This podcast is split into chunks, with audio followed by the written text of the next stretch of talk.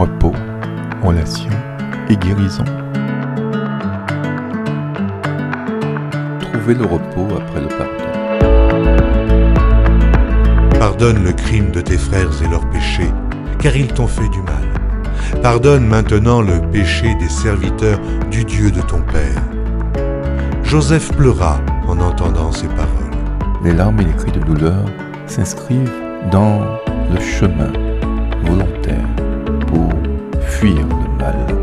et ses souvenirs.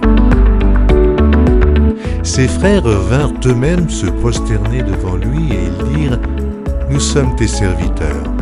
Joseph leur dit, Soyez sans crainte, car suis-je à la place de Dieu?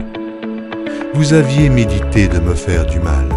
Dieu l'a changé en bien, pour accomplir ce qui arrive aujourd'hui, pour sauver la vie à un peuple nombreux. Les personnes concernées par le mal commis retrouvent par la grâce exercée une place et des liens pour le bien et le salut de chacun. Heureux ceux dont les iniquités sont pardonnées et dont les péchés sont couverts. Heureux l'homme à qui le Seigneur n'impute pas son péché. Dieu est le garant et le consolateur premier et ultime qui donne le repos. Tu es bon, Seigneur, tu pardonnes, tu es plein d'amour pour tous ceux qui t'invoquent.